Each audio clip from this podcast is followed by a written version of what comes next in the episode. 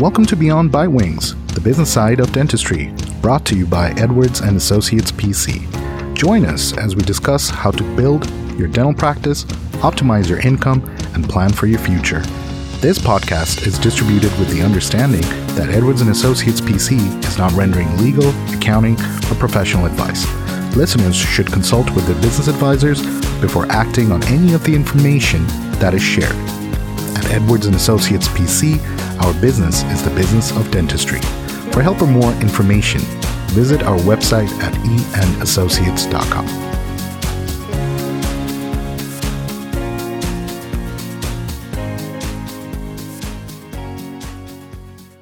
Hello and welcome to another episode of Beyond Bite Wings. In today's episode, we will be talking about failure is part of the process. And within the studio, we have Robert Good afternoon. and myself, Ash. So, Robert, how are you doing today? I'm great. How are you? I'm doing good. Um, what do you think about today's episode? I think it's uh, interesting. Mhm. You know, I mean, we have personal experiences that we can, how do I say this, that we can, without identifying the participants, Of course, of course. uh, but, you know, failure is part of success in various different ways. And that's what we're going to illustrate today. We're going to tell some of the stories that we've actually seen real life situations with people that we know, whether they're clients or not, that have really come out on the success side, but had to experience failure first. And failure is a relative term. Absolutely. Um, and I'll get more into that when we talk about some of the issues. right, right, of course. And uh, honestly, I feel like when we decided to do this episode, we were thinking of more from a client's perspective because I feel like with the COVID and uh, a lot of these mishaps that have happened, a lot of times the projections, they may not have met them or they may, for whatever reason, deem themselves as failures. And I feel like just talking about some of the stories that we've heard that we're aware of, this can probably help our listeners kind of identify that no, it's not just me. It does happen to a lot of people Oh, yeah. out there. And Yeah. then what do we do to overcome that? And, and then, then that's what will basically define our abilities, right? Like how do we get out of a setback, right? Right. And not Yeah. just drown in it. Now, earlier, you know, when we were actually talking about composing this episode, there were a few stories you shared with me, and I actually jotted them down here on my piece of paper. So I was wondering if you'd be willing to share them again with our listeners. Of course. So the first one I have up here is about a client who used a cheap architect. Yeah, that's an interesting story. You know, he was doing a startup practice. He rented a space in a, a strip center and he was at a dental show, not locally. He was down in, I think, he down in Florida, or maybe the designer that he hired was in Florida.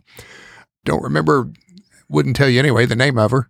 Of course, please don't. But uh, long story short, what happened was he got a great design, and then he came to uh, the construction company, gave them the design, had them uh, build everything, and it wasn't until uh, the office was finished out. And he called either Patterson or Schein, somebody, one of the big boys, to bring the equipment out and install it. And they did that. And they came out to the office and they sat down and they started installing the equipment. They started looking around. We're having little problems. He said, What's the matter? They said, Well, these rooms are smaller than they should be for this equipment. And they looked at the design and they figured out that the designer had not weighed in the, the width of the walls, the thickness of the walls.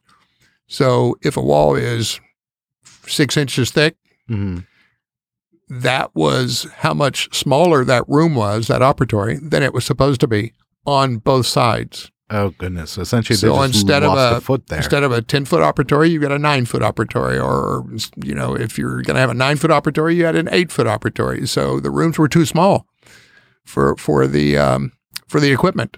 oh my goodness, that must have been devastating for them. Yeah, well, of course it was, you know. So what do you think happened? So they had to pull out of there and tear down walls and redo everything. And he lost an operatory.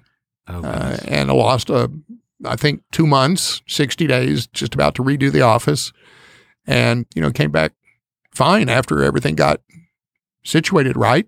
But it was a disaster. It was it was. Uh, I mean, think about that. If if you've ever started a dental practice, put yourself in that situation.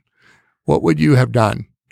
And I know everybody's going to say I would have sued the designer. Well, you're not going to get any money back if they don't have it, right? I mean, maybe you can cause them to file bankruptcy, but in the meantime, you're going to spend what fifty thousand more in attorney's fees.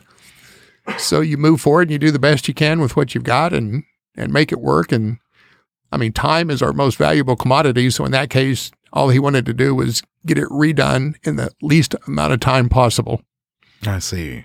And move forward. I see. So I'm actually getting two lessons here, right? Number one, of course, yes, there was a failure there. Things didn't go as planned. Uh, but instead of kind of giving into it and giving up, uh, they decided, you know what, let's uh, restructure this out. Yes, we're going to lose an operatory, but we'll at least have three. We can make it work. And um, they probably uh, now I'm not sure how well their cash reserves were, if they had to dip into their working capital or not to, you know, cover for those additional two months or, you know, those additional renovation. But again, you know, they stuck it through and then they came out strong. So that's lesson one that I'm picking up here. Lesson two, don't be cheap. Well, well, that's the big question. Why did he get a designer uh-huh. from somewhere other than the uh, construction company? Uh, because it was cheaper. There you go. Yeah. So, so I mean, I mean, th- if you really think about it, yes, initially he thought this would be cheaper, but then, you know, after everything was said and done, he probably ended up spending more than what the other, you know, well-known designers would have charged. Oh yeah, a lot more. All right. Okay, so that was our story number one. Story number two. Wow, I feel like a lot of our listeners might be able to actually relate to this. So, you told me of a story of a client that started a practice right before the pandemic. Oh, yeah. It's one of my favorites. And then went bankrupt, but then came out stronger than ever. Well, what happened was the practice was started, I think, in 2019, maybe in the summer, and was just getting up and running well. And then when the pandemic came along in March of 2020, mm-hmm. everybody had to shut down. And this person called me and said, Well, you know, what do I do? Because even now that we're reopened in the middle of the summer, his particular demographic of patient wouldn't come to the practice. They just felt like, you know, they, I mean, they were still isolating at home. And it's a certain demographic, but, you know, it happens, right? And so he just felt like he was going to lose everything, walk away from the practice. He talked to me about, you know, how do I just, how do I just leave? You know, and I said, no, don't do that. I said, bankruptcy is a good option in some cases, and this is one of those cases. And there are different kinds of bankruptcies. You know, there is a, a, a what we call a walkaway. That's a Chapter 7 liquidation. You just file bankruptcy and throw up your hands and go do something different. But in this case, I suggested that he do a Chapter 11, which is actually a, a reorganization. Mm-hmm. And what that does is it, it, it takes the amount of debt you owe to your lender, which his was a brand new loan, and the bankruptcy trustee um, is allowed to reduce that debt to the current market value of the collateral. So in this case, what's the collateral? What's the dental equipment? Mm-hmm. Okay, it's not really the the finish out because they can't come and foreclose on the finish out. So mm-hmm. it's really the, the dental equipment. So if you borrow five hundred or five hundred fifty thousand dollars to start up your practice, and maybe you spent one hundred and fifty of that on dental equipment, and a year later, maybe they value that dental equipment at, I don't know, let's say generously, let's say 120,000. Mm-hmm. Then the bankruptcy trustee comes in and says, that's all you now owe the bank. And the bank has no say in the matter. That's it. That's called a cram down. I see. For obvious reasons. Mm-hmm. And so we were able to get him reorganized under the bankruptcy laws and reduce his debt dramatically by more than 50%. And he came back stronger than ever. The practice is now thriving. He may be doing a million dollars now. I'm not sure. Wow, close to it. Yeah, and here we are. What four years later? Yeah, I mean, 2019. Three years later. Three years later. Yeah. Wow, that's very amazing. Yeah. Now that story I remember was very inspiring when I heard that, and and, and honestly, I was actually putting myself in issues. I'm like, wow, you know, uh, you, you work towards something. You're like, okay, finally, I'm at a point where I'm going to give up my associateships, start my own thing and then you know within months you get hit by this pandemic that there's no way to foresee and then what do you do in a situation like that yeah. right and i know he wasn't the only one i know there's a lot of people out there that that started practice and practices in the first i don't know three months of 2020 or maybe the last three months of 2019 And, you know, I'm sure a lot of the people were affected in the same way. If any of those people are still struggling today trying to pay their debt, then, you know, maybe the bankruptcy reorganization direction is the way to go. Right, right. And you know, the, that word there, bankruptcy, a lot of times that instigates fear. They feel like that's like a label. Well, it's like, you know, yeah, it's kind of like we said before, it's kind of like failure. Mm-hmm. Okay, but it shouldn't be looked at that way. It's it's not failure. It's just, I mean, maybe bad timing in the case of the pandemic. I mean, it's nothing the doctor did. I mean, some doctors go in and they just they're just not good business people and they can't run a practice, but this had nothing to do with the talents of the doctor or the office or the staff or the patients or anything. It was just the pandemic. Right, right, right, right, right. And then, uh, you know, going back to what you said, a lot of times, you know, the uh, the owner doctor, uh, he or she or they may be an excellent clinician, but may not be a good business owner. Right, and right. That may sometimes cause the practice to not even come to a break even after multiple years. And at some point, you have to sit down and decide what to do. Do well, that's that's another issue. We've had uh, you know a few clients that I've had that talk with, mm-hmm. uh, you know, and basically, once I make that decision, I start that conversation out with, um, you know, look, you could make more working for someone else than you're making in your own practice. Mm-hmm. Uh, but again, you know, the doctors look at that as if they've failed. Right. But you know, get rid of that, forget that, and, and move forward. You know, look look at what you can do going forward. Right. So I've had doctors that sold their practice for really very little fire sale price, but they were able to go get a great job with you know another uh, either a private practice or a DSO, and they went from making under a hundred thousand to making close to three hundred thousand and were able to pay their debt that they had. Mm-hmm. Uh, he didn't file, this particular person I'm thinking of didn't file bankruptcy. Mm-hmm. So he was able to pay his debts off by making the big bucks at the, at the uh, practice he went to. I see. And that's all gone now. And now he's, he's, you know, living the life. Wow, that's good. I yeah. mean, I feel like a lot of times, you know, people in general, we just don't want to recognize a setback because, as you said, it goes directly hand in hand with failure. Exactly. It's like, you know, wearing that big L on your forehead. Right, you know? right. Exactly. It's not that way. Don't look at it that way. right, right. And honestly, it's just numbers. And at some point, you just have to sit there and reflect and think what would be the best decision moving forward. And for that, if you have to just cut your losses instead of waiting to break even, then you do that. Instead of, uh, yeah, instead of continuing to struggle, right. cut your losses, move on, do something different right. make make what you're worth. I mean, you went to right. dental school for at least four years, and uh, before that, college, and you know you're worth a lot more than you give you credit for sometimes. So go right. out there and earn what you're worth. Right, absolutely. I mean, I've even had clients, whether you believe it or not, where they were struggling, but they were refusing to even have a talk with their spouse about it. Yeah, because they were afraid that oh, sure. they would be judged. Sure, as not being a good business owner or something.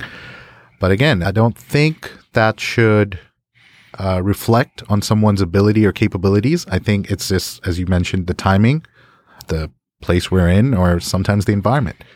And sometimes, uh, you know, in the case of some of our clients that have struggled like that, I think it's because they were probably given uh, poor advice when they uh, found the location for their office. Maybe the location wasn't the best. Mm-hmm. Uh, and, you know, you keep struggling for, in some cases, five years to try to fit the round peg in the square hole. And it just, it's not going to fit, not ever.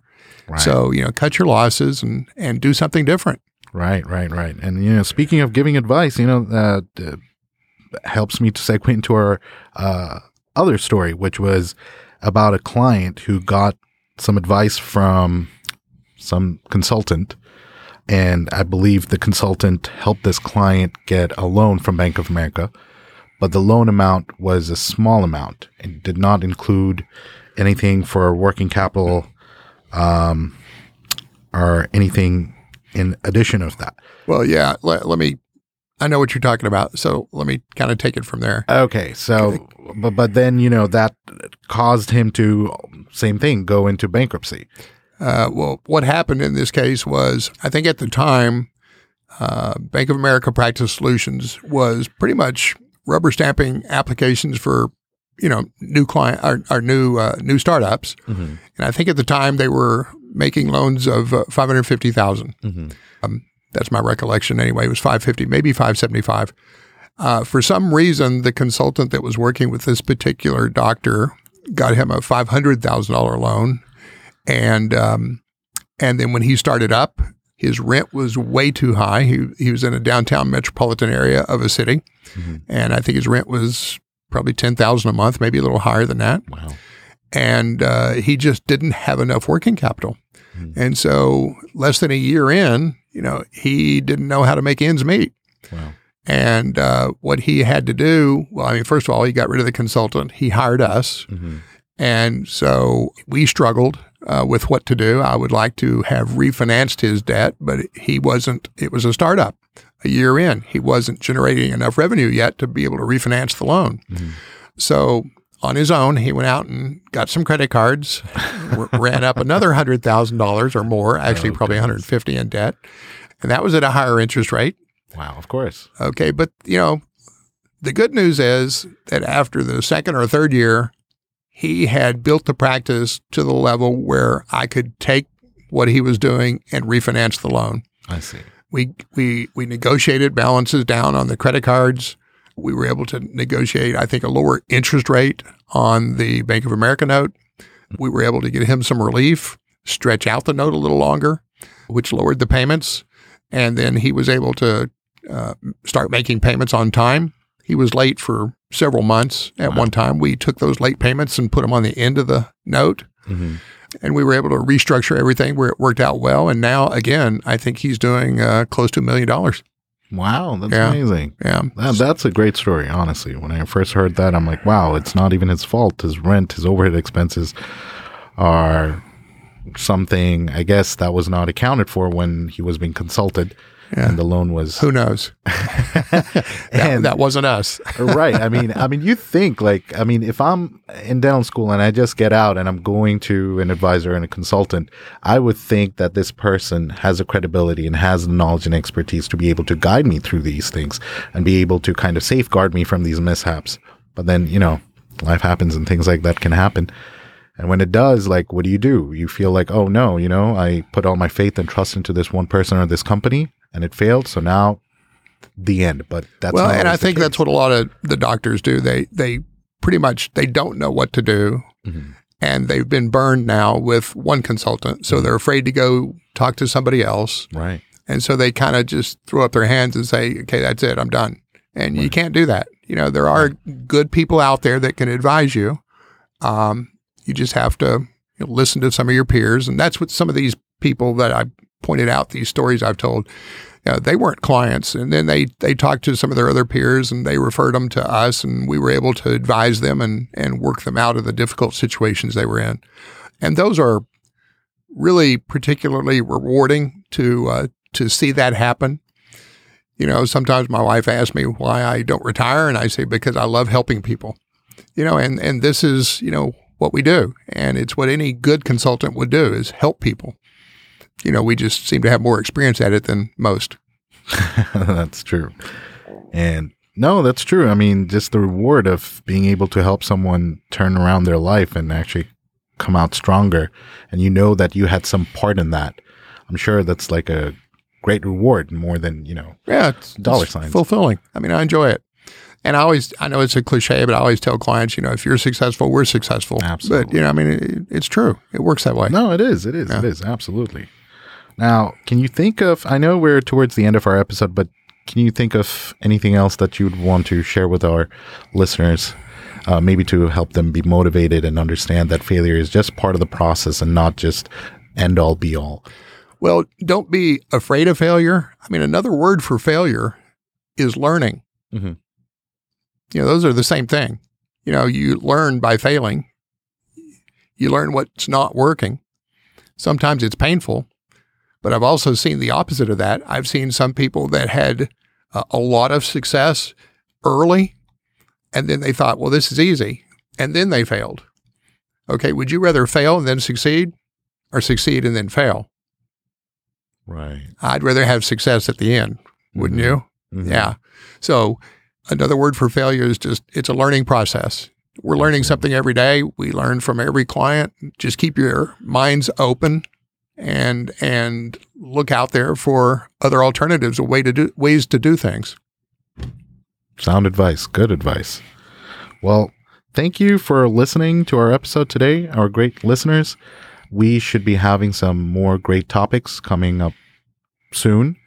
And in the meantime, if you guys have questions or any inquiries that you would like to make, please feel free to reach us at info at eandassociates.com. And we look forward to hearing from you guys. Yeah. Thanks. Thanks for listening. Thanks for listening today. Be sure to subscribe to Beyond Bite Wings on your favorite podcast platform. For more information, you can follow us on Facebook, Twitter, and LinkedIn, or reach out to us on our website. You can also shoot us an email at info at eandassociates.com.